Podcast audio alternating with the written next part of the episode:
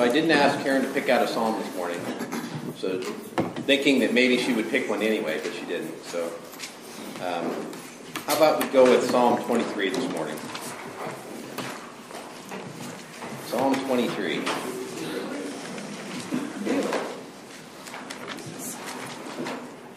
There is a method to my madness, but mostly it's just mad. Psalm 23. Whoever gets there first can read out, or you can recite it from memory.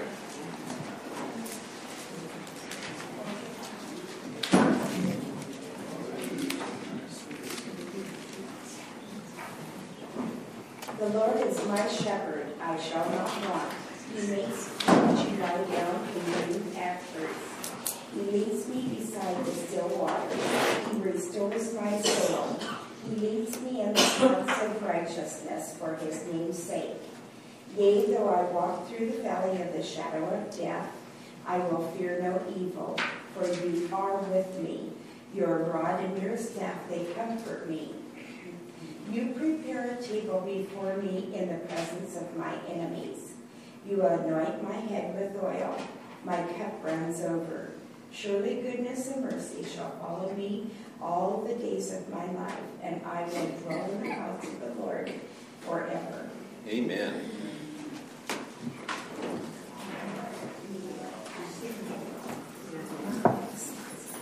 What's that psalm about?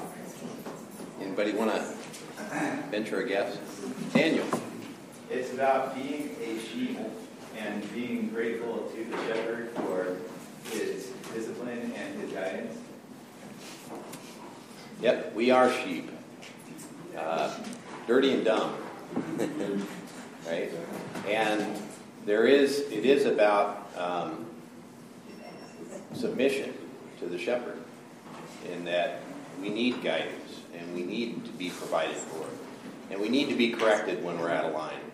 Right? Yeah. But the sheep like to like to lead themselves, which is what this is about. I, I got this as a birthday card yesterday, and I had to I had to share it. Well, happy birthday. Uh, my birthday wasn't yesterday. My birthday's coming up, but it was an early birthday card. Uh, actually, next Saturday is my birthday. But I just thought this is just classic. You know, you've got the, the story of the loaves and the fishes, and that's a story of God's provision. Remember when we were looking at John chapter 6, and Jesus said, I am the bread of life. I am that which um, nourishes and provides for you. And talking about a communion with God. And here Jesus is, you know, feeding, providing for the people, and, and like like good sheep, we say, I can't eat that. I'm a vegan. You know? we want it our way. Which is what, you know, we said to the Burger King. There. Pardon? Yeah, I, that's another reason why I like this this picture. Huskiness is not bad. anyway, we are in John this morning, and uh, we are coming up on chapter 10, which is about uh, the shepherd and the sheep. And uh, what's John about? Who can tell me what John is about? So if somebody walks up on the street, it's cash cab, and they say, name one of the four gospels, and uh, they're doing a street shout out, and you say, well, John? Uh, and they say, what's John about? How would you answer? John was written so that uh, the readers may know that Christ is the Lord, and that in knowing that we may believe in him, and in believing in him may have eternal life, um, and and that and therefore abide in him. Yep, it should. It should. All of um, as we uh, understand and appropriate the revelation of God, it should impact us. There, there, there should be a um, a response in our life, which would be abiding. So we understand that John, in in uh, his theme, which he states in 2031, where he says in 2030, he says many other uh, signs Jesus also performed in the presence of the disciples, which are not written in this book. But these specific ones have been written so that you may believe that Jesus is the Christ, the Son of God, and that believing you may have life in his name. So, what John is writing about, he's trying to help us understand the revelation of God. And revelation of God starts with the disclosure of himself to Adam and Eve, and it ends with the disclosure of himself as the light of the city, as the Christ, the Lord. And, uh, and that city is, is heaven. That's God's home. He invites us into his home. And so that whole of Revelation um, is what God wants us to understand. And because we're really thick headed sheep, He came to us personally. It wasn't just something that God could say, okay, this is, uh, this is who I am, this is the master plan, um, I want you to respond. Sheep don't do that. They need actually the shepherd to be with them. They actually need to hear the shepherd's voice. And so that's what, what John, he's trying to reveal who the shepherd is. He's trying to help us know that that shepherd, God, actually is present with us in the man, Jesus. And that um, he's fully God, he's the Son of God, but he's fully man. He's fully Jesus. That he had the same um, need for care that we have, in the sense that he hungered, he thirsted, he needed to rest, um, he had to face uh, all of the kinds of things that we would face that are just terrifying for us rejection. What do you suppose is the, the number one fear that people have? Dying. I, I would think dying, but I was actually surprised. It's not dying. Fear of the unknown. Fear of rejection. Get close. Being alone. Public speaking. Now, it may have been a biased survey, but, you know, because I certainly think that life and death is more important than public speaking. But the, the whole point of public speaking is it reveals all of those fears that fear of uh, the unknown, the fear of being alone, the fear of being exposed. Um, so we're talking about fear, Mhm. and my wife and I have been talking about that this week, and what we're kind of coming up with is that fear is in a way a form of servitude or even worship. So we're supposed to fear God, but if we fear other things, man, they kind of take over, they become our, I don't know, our focus. And, and so, just like Psalm 23, we need to put that away, you know. Right. Um, and just fear the Lord and serve Him. And, and I think fear serves a purpose in that it brings us into a relationship with the Creator. It certainly can. It can help us be in a place of reverence and awe. Right? Fear the Lord is the Whereas beginning of wisdom. that to money or health or relationships or Right. whatever, then we're getting a little bit off track. Right. And, and that what is what is that fear about? That fear is, is legitimate, right? Um, one of the one of the things that I'm going through, I mentioned my birthday's coming up, and as you get older, you reflect on things uh, that people reflect on in this life, like uh, what am I going to do about health care? Right? The reason I'm still working is because I need the health care, not because I want to go through traffic for three hours a day and, and uh, being right down in the core of the city where the ugliest stuff happens. No, that's not my desire. Uh, my desire is to be home and comfortable and warm and well fed and well cared for, right? So I have this fear that I won't be home and well fed and comfortable and I won't have health care. And so I, no, serious, you know, these are things that, so fear is telling me I need to be provided for, I need to be taken care of. Where is our confidence? Is it in, in my case, Blue Cross Blue Shield? Is that my confidence? I just heard that they, in the appropriations bill that hopefully got signed today so the government is still funded. Um, That- last night. is it tonight? Yeah. Yeah, so right now we're out of money.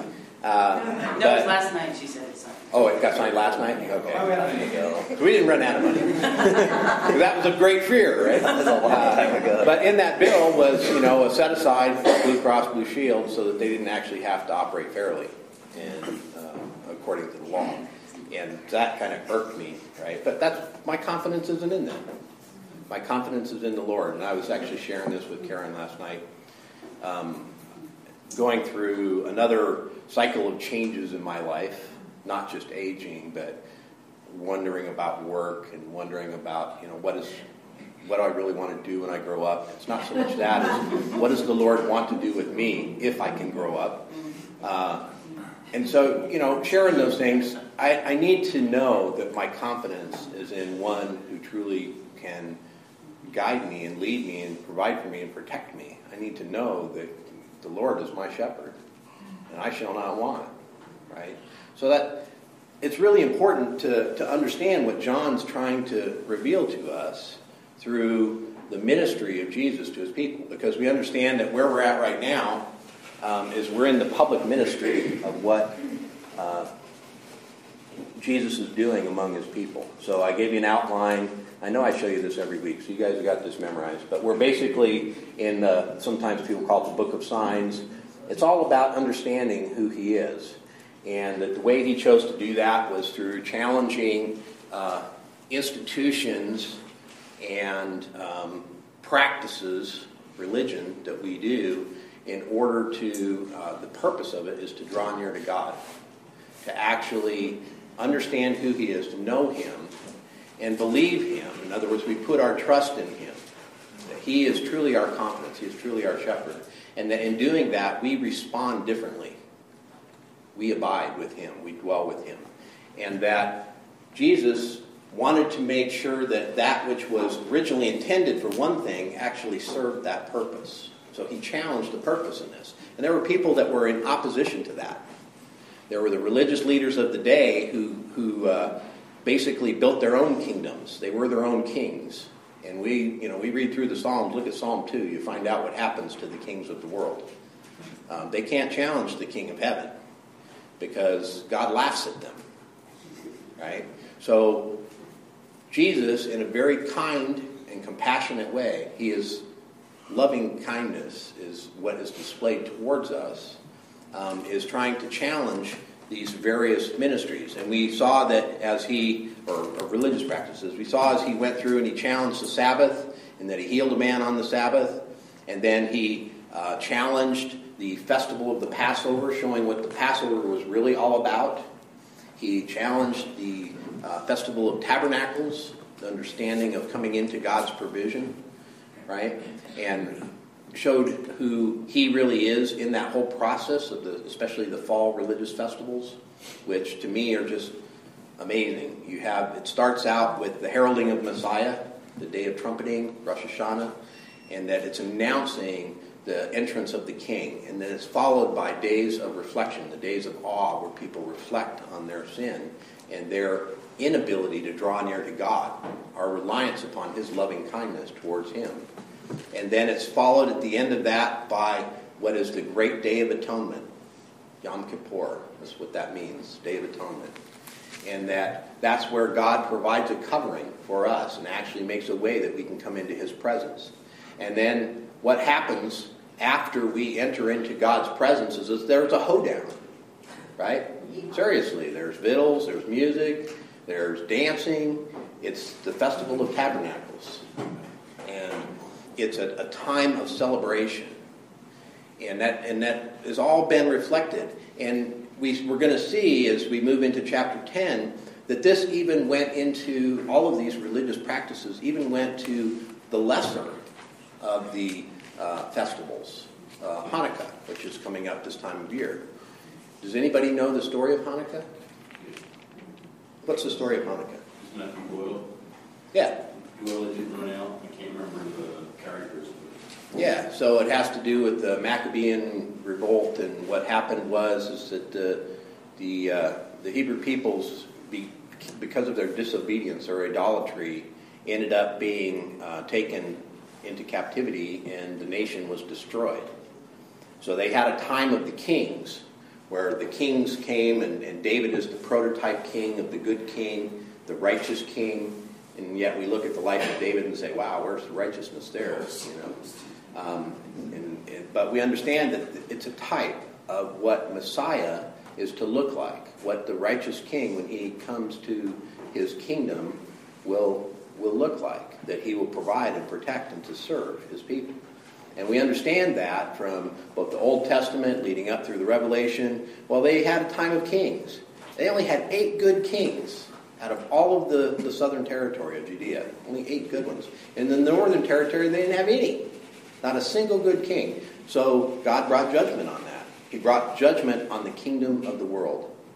He brought it in a microcosm first to his people, but ultimately he's going to bring that judgment upon the whole of the kingdom of the world and the prince of this world is going to be judged. We understand that. We read the, the end. We read it last, uh, was it last week we did Revelation in, uh, in main service? Right, so we get to read uh, the end of the story from where we're at. We're not at the beginning, we're in process. We get to know what goes on. And so at the, at the end of that time of the kings of the Jews, God brought judgment on them and they went into captivity. And they remain in captivity to this day. They were in captivity to the Babylonians, they were in captivity to the Persians, they were in captivity to the Greeks, they were in captivity to the Romans. Well, Hanukkah is about, while they were in captivity, how they would uh, keep themselves. Would they keep themselves pure? Would they keep themselves enlightened with the true light?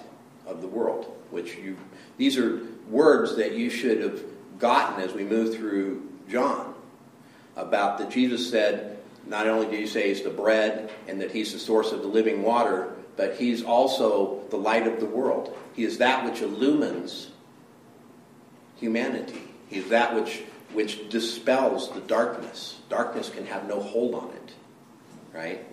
So, what Hanukkah is about is that underneath the Greek uh, rule of the people, where they were being oppressed, in fact, they were being oppressed so badly that and they had some such corrupt leadership that they defiled the temple. A temple to foreign gods was set up where uh, the Temple of Solomon was. And the, uh, they made sport of the Jewish religious practice. They sacrificed a pig on the, the Jewish altar. And while this was happening, there were those that were zealous for the, for the practice of the Hebrew peoples, that understood the revelation of God and what God said that he would do for his people. So they rebelled, and they actually retook the temple. They um, overthrew the rule of Antiochus Epiphanes IV and they reclaimed the temple. And when they reclaimed the temple, this was like a, a band of, of brothers. They didn't have a lot of resources in order to accomplish their goal, but they had the King of Heaven behind them, and they retook the temple and they re, uh, restored purity in that temple. And it's part of that that means that they put out uh, the showbread, they put out um, the different uh, things that they would have within the temple. Part of that being the the lampstand.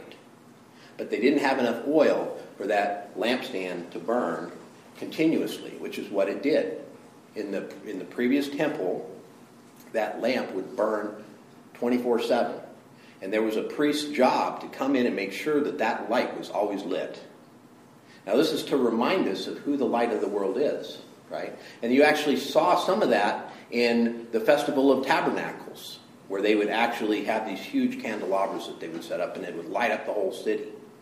Right? Well, in, at the time that we now call Hanukkah, the, the Ded- Feast of Dedication, um, it was when they actually had to run down to the coast and go through and press the olive oil and purify it for seven days and then run it back up to Jerusalem. So they had to go to the place where the olive presses were. The olive presses, uh, I can show you the, the land here, just so that you'll have kind of a picture of what I'm talking about. So here is Israel. We're going to zoom in a little bit. And uh, so here what you see, and I hope that's in focus. I don't have my glasses on. It's pretty close. So right in here you have the Mount of Olives, and you have Jerusalem. Bethlehem's down here. This is the hill country, right? So the olive oil doesn't come from here. They actually had to go down through. Um, actually, it came down through here, this uh, this river valley, and this is called the Shephelah. It's like the foothills. That's where the olive presses were. That's where they would harvest olives. They'd bring them to these presses, had to make stones, and they would crush the olives and they'd uh, get the different pressings of oil. And uh, so they had to come down here, get that olive oil, and then it had to be purified for seven days. And then they ran it all the way back up to the temple. And it took eight days for that to accomplish, be accomplished, right? They had enough oil for one day. But that lamp burned for eight days until they could rededicate the temple fully by restoring the oil flowing in the lampstand, which is in the temple. That's what Hanukkah is about, right?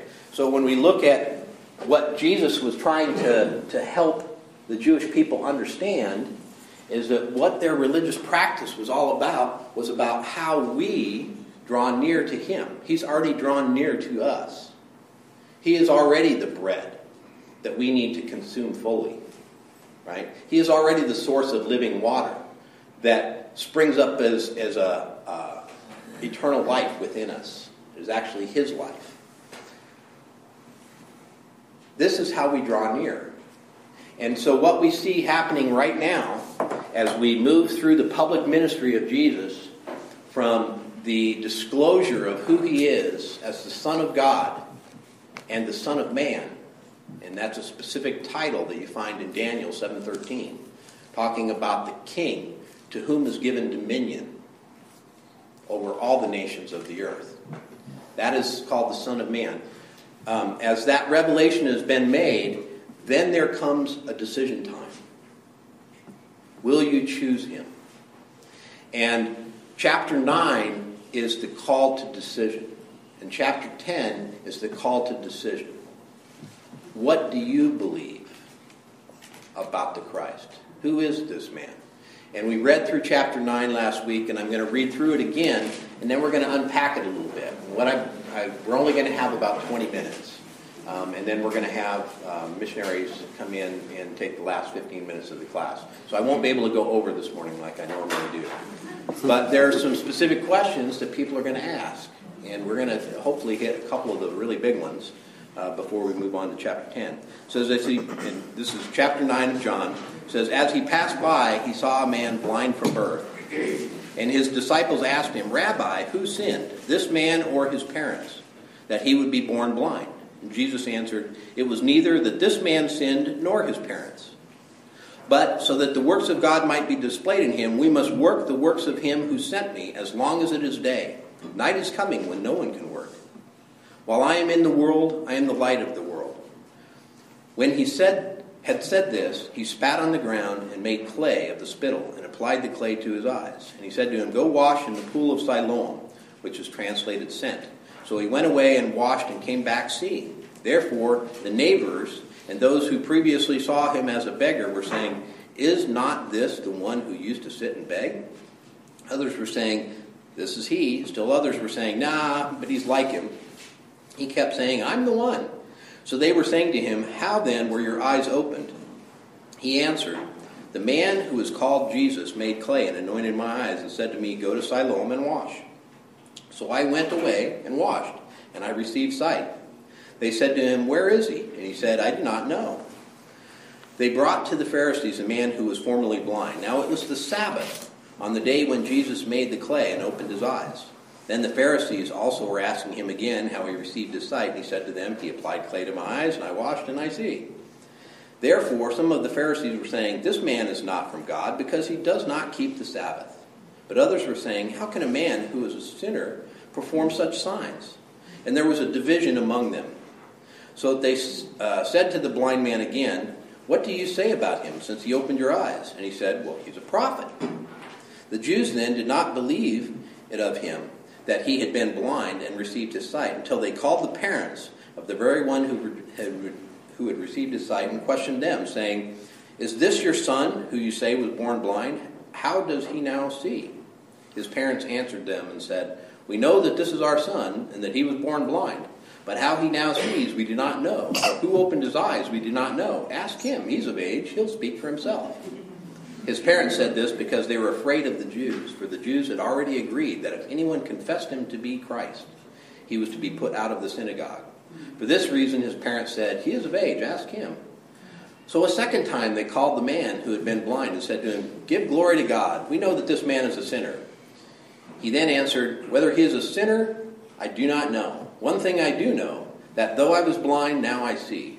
So they said to him, What did he do to you? How did he open your eyes? He answered them, I told you already, and you did not listen. Why do you want to hear it again? Do you not, uh, do you not want to become his disciples too, do you? They reviled him and said, You are his disciple, but we are disciples of Moses. We know that God has spoken to Moses, but as for this man, we do not know where he is from. The man answered and said to them, Well, here is an amazing thing, that you do not know where he is from, and yet he opened my eyes. We know that God does not hear from sinners, but if anyone is God fearing and does his will, he hears him. Since the beginning of time, it has never been heard that anyone opened the eyes of a person born blind. If this man were not from God, he could do nothing.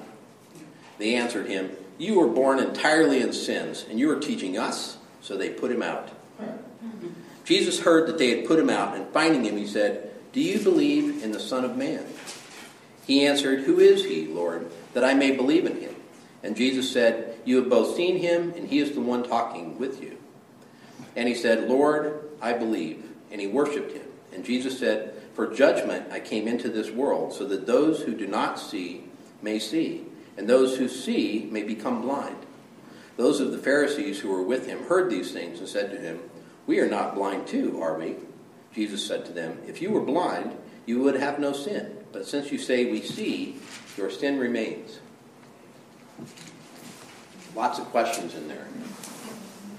The first question, which I you've probably already forgotten because I read all the way through the verses, is at the very beginning, the question is who sinned? This man or his parents? Neither. Right. So it's questioning the very fundamental nature of sin and how it's communicated throughout humanity. We understand that Adam and Eve sinned. We read about it, right? And we can say, yep, there's no question they disobeyed the command of God. Therefore, they sinned. Sin entered in. But I didn't disobey the command of God, hmm. did I? Right? So we, we understand that there is a communication of sin, and that that communication of sin can be um, whether people recognize the sin in their life or not. So we read that in Exodus uh, chapter 20. Take you to Exodus chapter 20. This is as the Hebrew peoples have been led out of Egypt uh, through miraculous works, uh, much better than the movie, um, which came out this week and has a lot of untruths in it. But the truth is, God led these people out, and He wasn't a little boy. And that He led them out through mighty works. He delivered them from bondage. And He brought them to the mountain of God where they were to commune with Him, that they were actually to have that intimate relationship. When they get there, um, we read, uh, this is where you, you find the Ten Commandments.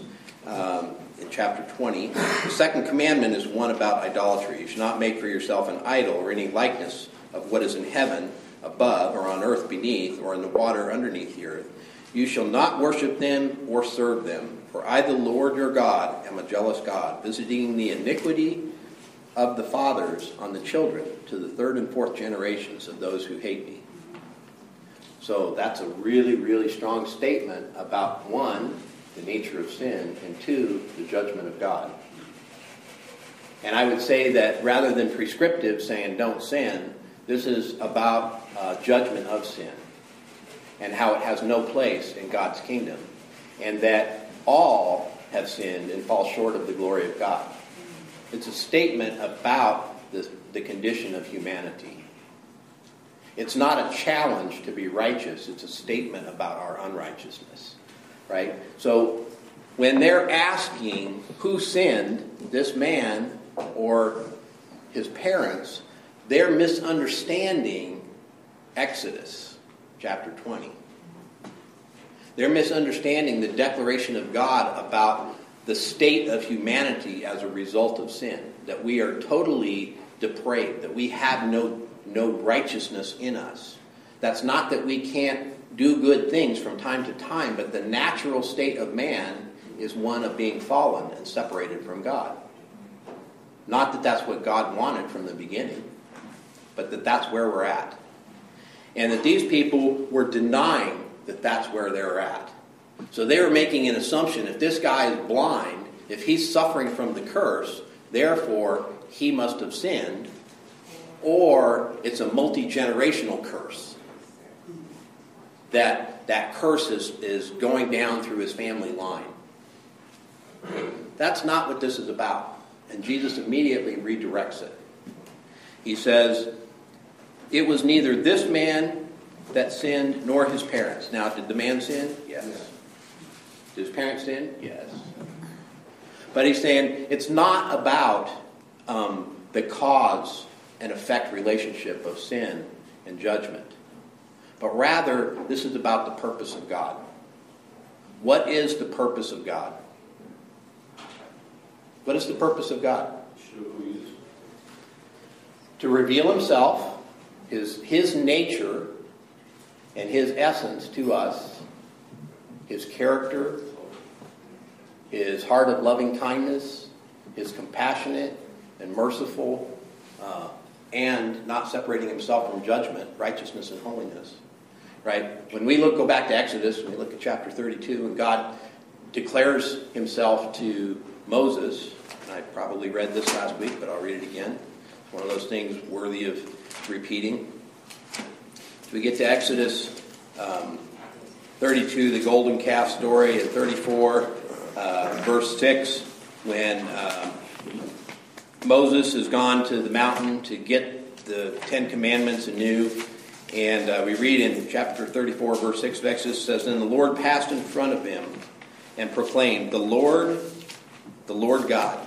So he gives the announcement of his name, Yahweh, and the description of that, that he is the self existent one, the Lord God, compassionate and gracious, slow to anger, and abounding in loving kindness and truth. That's who God is. He wants us to understand his nature. Who keeps loving kindness for thousands, who forgives iniquity, transgression, and sin, yet he will by no means leave the guilty unpunished. So we understand that mercy and grace and judgment are all tied up together. You can't separate that. You can't separate the holiness of God and the justice of God from his compassion and his mercy. And so his purpose in being a compassionate and merciful God is to redeem that which was lost, to actually come to humanity on a mission, on a rescue mission. Right? So we've been kidnapped in a way. We were deceived and we went astray. But the result of our, our um, falling into sin, making ourselves God in place of the true God, is that we have the, this judgment that comes with that, the death penalty upon us. But the purpose of God is to redeem us, to restore relationship.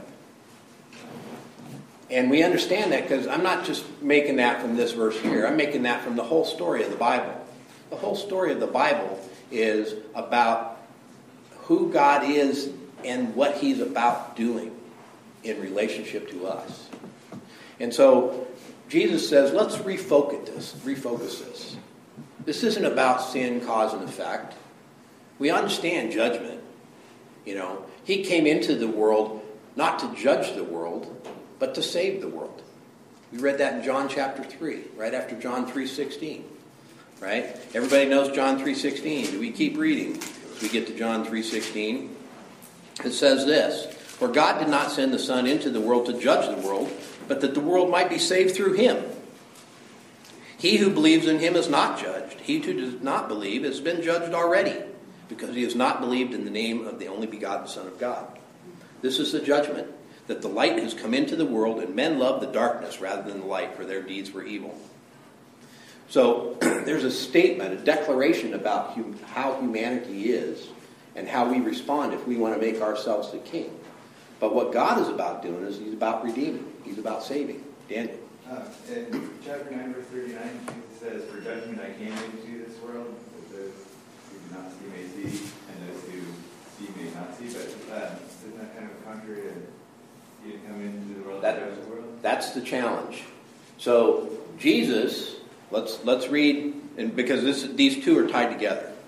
So you, you've hit upon uh, the challenge of judgment and mercy and grace, right? How can you have justice, true justice, and mercy and grace present concurrently, right? Because in that sense, Jesus coming and fulfilling the law judges all of us.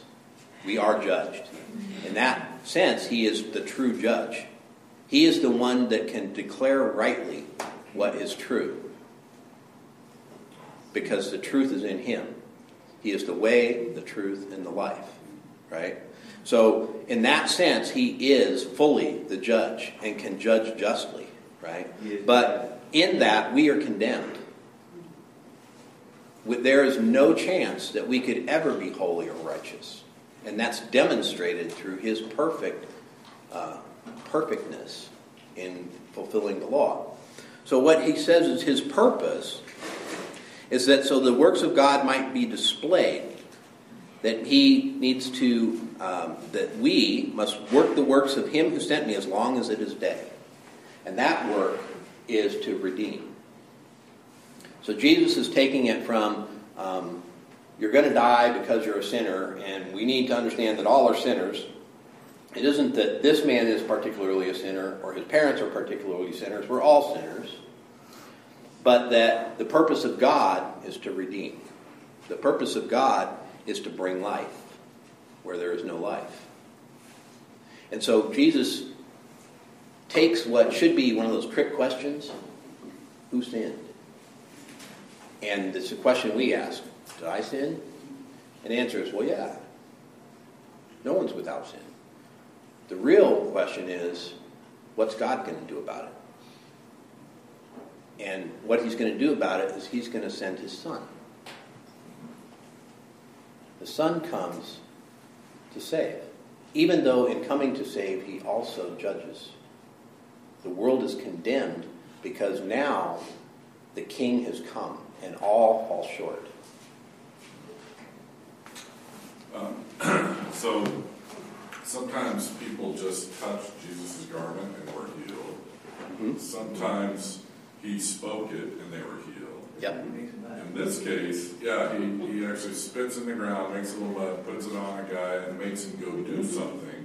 Yep. I.e., go wash. So he wasn't even there when he received his sight. Right. Um, Isn't that amazing? God doesn't actually have to manifest presence in order to be actively working in your life. Pretty anyway, cool. I just thought maybe there was some lesson in there for us. Maybe, Well, maybe and, not. and that and that's like okay, why did that's another one of the questions in here. So one is what's this thing about sin? Who sinned? Another one is why did Jesus make spit mud? Well, and, and This is this is kind of the thing. guy had to act. He had to believe enough to go and do it Right. because he's blind. That's right. It required a decision. The man had to make a choice. And didn't it also happen on the Sabbath? Yes. And it happened on the Sabbath. Well, he made money. Jesus, Jesus is he's he's challenging all of our traditions. He's challenging all of our religious practice. How is grace communicated to you? Is it communicated through a wine and a wafer? Is it communicated to you through the religious practices that you keep? Is it communicated to you through the spittle of Christ? Do we need to preserve the Shroud of Turin and, um, you know, all of these artifacts that people want to hang on to? It's like, this is holy, it's magic. right? It can heal you. No. What healed the man? That's right. He was obedient and he went to the pool of Siloam, which means sent. so if you look at the Hebrew word, the root of that Hebrew word, Siloam, and uh, I can bring you up a picture of where that pool is. We've done that. And it's associated with the Festival of Tabernacles because that's where they draw the water from. the name itself means sent, which is another name for the Christ. So we see in here um, four declarations of the name of God. We see uh, a prophet. We see, um, I should have wrote them all down. Pardon? I am. Pardon? I am. Uh, you have the I am. You have uh, the Son of Man. Uh, you have the light of the world. So you see these different names of the Christ. And what was happening was the man was having to make a decision about what had been revealed to him through a name of Christ. Now, what is in the name? The name is not so much a mantra that people will repeat. Um, and so I look at other religious practices in the, in the world, and uh, they'll repeat the name of God over and over and over and over again, as if just by saying it, it has power. What the name is, is it's the person. When it says in the third commandment, thou shalt not take the Lord's name in vain, that's the way we would say it, right? That's the King James Version. Um, what that is about is about emptying God of the person that He is. If you empty God of who He is, something's going to fill that vacuum, that God vacuum. Guess who fills that God vacuum? You do. By emptying God of His person, you are becoming God. You're making Him less valuable, less um, complete than you are. And so that's what that declaration of, of God's um, holiness is about. It's about who He is. And so, this being a name of God being sent, the man is asked to believe that Jesus is the Christ, the Son of God. And that believing he will have life in his name. That's what that means. So the man is actually asked to make a decision. That's what this chapter is about. Which is whether or not to, to obey, or what's the decision? Which is whether or not to um, believe, to believe and obey. Trust and obey. There's no other way. That's right. This is this is a good point to actually um, go ahead and wrap this up because we have um, some folks that are going to speak to us this morning in the, the time we have remaining. Um, let me go ahead and just close this out with prayer real quick, and then Pastor Bob, could you make an introduction? Great. Lord, we thank you so much for opportunity to dig into your word. Uh, it's just so rich, uh, challenging us about um, sin and who we are, and challenging us about righteousness and holiness and who you are. Lord, that you love us so much that you would come and make a way for us to be in communion with you, to draw near to you, and be in relationship with you. Lord, we thank you for your uh, provision for us, your protection of us, and your incredible uh, life of service that you laid down for us, that we might be together with you. Lord, we thank you for all of this, and we ask your blessing on this time. In your name, Jesus, we pray. Amen. Well, It's my privilege to introduce some good friends of Julie and I's to you this morning. These we, we served with these folks in Swaziland and also in South Africa with Transworld Radio. In fact, they were they were uh, they just came from from South Africa and will be going back for a couple more months before they move to uh, Europe or someplace else. But I'll let him I'll let John and Carol tell you about that. John and Carol Ragsdale, they serve with Transworld Radio. Uh, John has been in charge of program ministry development in in Africa. Uh, he's been on the I don't know what he, John's always kind of a low key, doesn't talk about himself a lot, guy, pretty humble, so I don't know how much of this he will say. But I saw him as the, the front line cutting edge. He was the guy that was helping not only our mission, but other missions in Africa uh, uh, get on the bus dealing with cultures that were non literal, cultures that were orally based. And think about that a, a, a, culture that's orally based rather than used to reading things even listens to radio differently. And John helped our, our, our mission uh, catch on to that. He was instrumental in developing programs, especially toward unreached people groups with a Muslim background in Africa. And so out of that, Radio is most recently why they're not staying uh, in, in Africa longer, is they've asked him to be the international director for all of Transworld Radio's ministry in the Middle East, North Africa, Caucasus, and Central Asia. So take the 1040 window, take the hardest places in missions today, and they've just given that to John Carol. So um, that's a real challenge that's before them, but would you come up now and uh, share with us? Just so he's going to have a few minutes here in the class, feel free to ask questions as well, and uh, he's going to have a few minutes, he and Carol have a few minutes in our service this morning as well. They're, they're home on a very short furlough, and it's that time of year where it's not a lot of mission spots in churches in the last couple of Sundays in December, but we're going to squeeze them in anyway. Thank you, Bob. Thank you for uh, allowing us the time to just come and, and fellowship with you. And uh, I come from the Northwest in some sort of way. I was born in West Africa. Um, my parents were missionaries there with World Venture back in the days when it was called Conservative Baptist Foreign Mission Society. But uh, some of you might remember that. Um, but I was born in Cote d'Ivoire and raised there. But our furlough home was always Hillsboro, Oregon, so we always came back to Hillsboro uh, every four years to, to spend a year visiting churches. So this this part of the world is very familiar to us. And Carol and I, my wife Carol, she and I came out to Oregon in 94 and we did uh, youth ministry in, in Hillsboro First Baptist Church for about two years and then joined Transworld Radio and went overseas to Africa. As the Lord just really laid upon our hearts in college, even in high school when we were in Africa, the need to be in ministry. Uh, specifically in Africa, we felt a real call from the Lord to ministry, especially among Muslim people.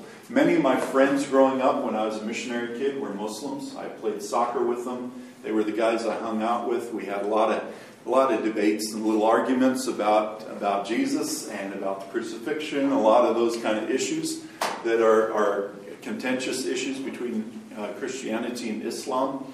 And so having that growing up, but then going into college, learning a, a little bit about the 1040 window and the Muslim world. Just really, the Lord was just triggering things in my life and, and really leading us in the direction of Muslim ministry. And so we felt a very distinct call with TWR, Transworld Radio, to, to go back to Africa and be involved in full time ministry among Muslims. And so from 98, when we arrived in South Africa, um, we were heading up the Muslim ministry in Africa for about 12 years and uh, very much involved in the Muslim ministry work in South Africa, but throughout Africa as well. Back in 2005, we started to get involved as a ministry in exploring the, the peoples in our, our world that are oral learners. People who will may, maybe never learn to read and write but have an amazing ability to remember things remember detail. And we began to realize, as along with several other ministry organizations, that in order to begin to really reach these people, we had to come at, at their understanding of how communication takes place and how, how they can begin to unpack information and retain it and understand it. Because we, we in our gospel presentations and the way we preach, many times it's, it's very literal and it's very linear in the way in which we talk to a person. We have point one and point A and point two and point A and B and C. We have very linear thinking, and we that's the way we've learned since we've gone through school and through through university. That's the way we learn to think. Oral learners think very concretely. And so they need to be able to take concrete things and make sense out of that. And that means we've got to find ways of sharing the Word of God, which is so valuable to them. Share it with them in a way that they can understand it and remember it and share it with others. Because they may never have the opportunity in their lifetime to read the written Word of God. And so SIL, Wycliffe, and um, Campus Crusade, and Transworld Radio, and another number of other ministries have joined together in partnership to develop programs that have the oral learner in mind, people who are oral learners. And, and so for, for a number of years, I was involved in, in producing radio programs, involved with local believers in producing radio programs for Muslim audiences, but for those that are, are really from an oral culture. And, and so we've had tremendous success in, in places in Africa where, where people have now been able to hear the Word of God in small bites and understand it and be able to tell those stories back. A long time ago, well, not a long time ago, in 2009, I was in northern Nigeria, very troubled region right now, very difficult to get to um, because of the terrorist activity in the north. But in 2009, I was able to travel to a village and we shared. I sat down with some story crafters, and I didn't speak the local language, but I was able to share a story in English. And the story crafter then was able to, from an oral background, he understood English, he was able to take that story that I shared. I shared the story of the, the boy with the five loaves and two fishes. And I shared that story, and he was able to recount that story word for word, just hearing it once, as I shared it orally with him. And then he shared that story with the village leaders. There were a number of leaders, and the village chief was there, all Muslim, and from the Kanuri tribe. And we sat there, and he shared that with them. With them. And they began sharing that story with one another. What do you think happens when they begin to share that story? You would think maybe, maybe in the chain of communication, details would be left out. But no details were left out. Because what happened then was another story crafter who was not in that session came in to the group and they recounted the story to him. And then he shared the story back with us in English. And it was word for word what we had shared. So he had come in from an outside environment into that group, not knowing what the story was going to be, and recounted that story for us. But you know what happens even more importantly is that the, when, when the Word of God is shared in that way, and people, people begin to recount it, they begin thinking about those stories. And the Word of God begins to take a seed in the person's heart. And I re- really believe that even in that village, they are probably telling those stories because there's a number of stories that are now being shared in that village and in that region that have been crafted by these men and, and shared, in, and they're producing an oral Bible because they know that in the lifetime of many of these people, they will never have a written Bible in the Kanuri language that they can understand because they can't read, anyways. But now they have an oral Bible. Just a selected number of stories from the Old Testament right through to the early church, about 35 of them. And they're able to get a picture, a panorama, a snapshot of the redemptive plan of God for the salvation of us. And so it's, it's tremendous to be a part of this kind of ministry. We're going to be doing this in the Middle East and North Africa the ministry of TWR is already partnering with other ministries in North Africa and the Middle East and Central Asia because across that region there are a huge amount of unreached people groups. Over 200 unreached people groups in North Africa, over 280 unreached people groups in the Middle East and Central Asia alone. And so there's a huge amount of unreached people groups in that region. And most of those people come from an oral tradition. And so, though they can read and write in Arabic, it's not something that they read and write to be able to understand. It's simply for recitation because it's part of the Islamic practice, is just to recite what they have learned, but not to fully understand it. And what we're trying to do now in, in these parts of the world is create stories that can be disseminated to those people on all kinds of media platforms, whether it be on cell phones, whether it be on little flash drives that we hand out to people, whether it be on through the internet, which is becoming more and more accessible to people, but also through our radio programs. And we have a tremendous amount of radio programs that are broadcast in the Middle East. Just, just this last two weeks ago, I was in our headquarters in North Carolina, and I was sitting with one of the people who kind of oversees the internet usage of our ministry. And there's a program that in, in the Middle East, in a, in a country that's very close to Iraq, I can't mention it, um, but where there's a lot of internet access, um, they received in that one month over 5,000 responses from people accessing that program and downloading that program, not just part of the program, but the full program.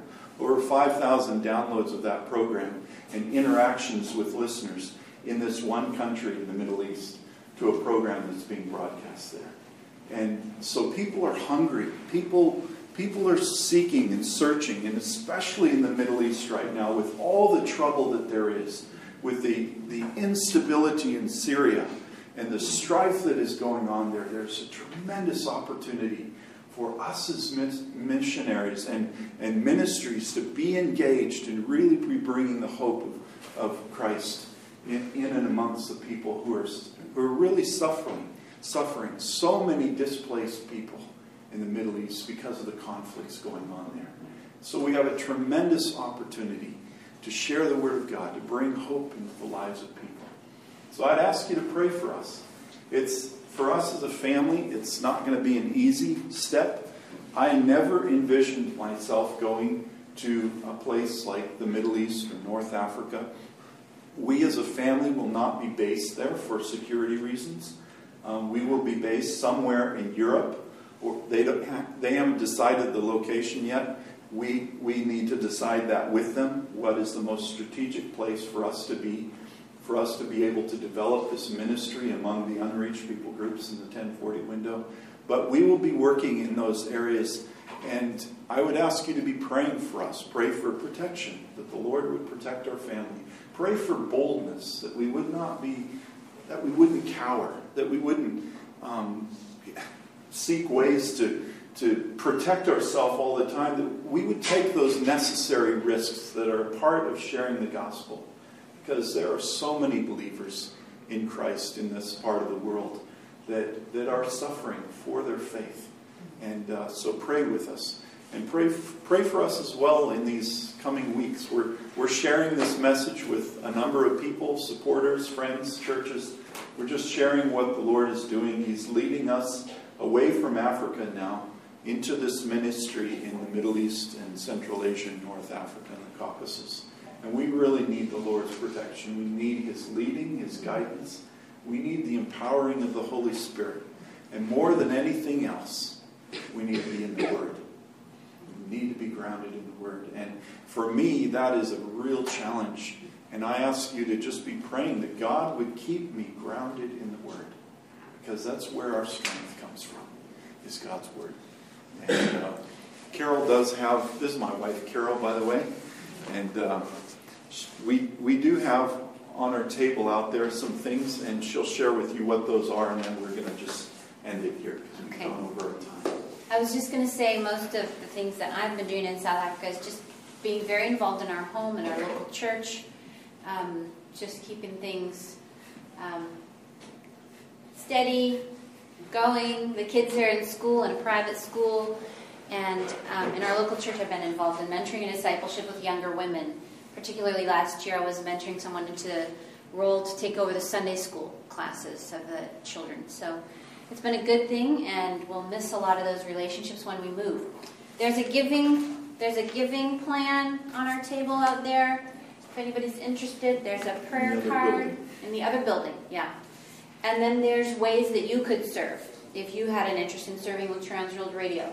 They need engineers. They need media people computer people. Computer people, yeah. So take a look at the table and see if you have an interest in those things. Okay, thank you very much. And one, one last thing I'd ask you to pray for that I forgot to mention. Pray for our children.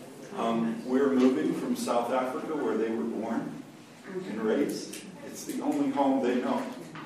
And by moving to Europe or the Middle East, wherever it is we're going to be based, means we're taking them from this place where they live. old are your kids? They're in high school and junior high.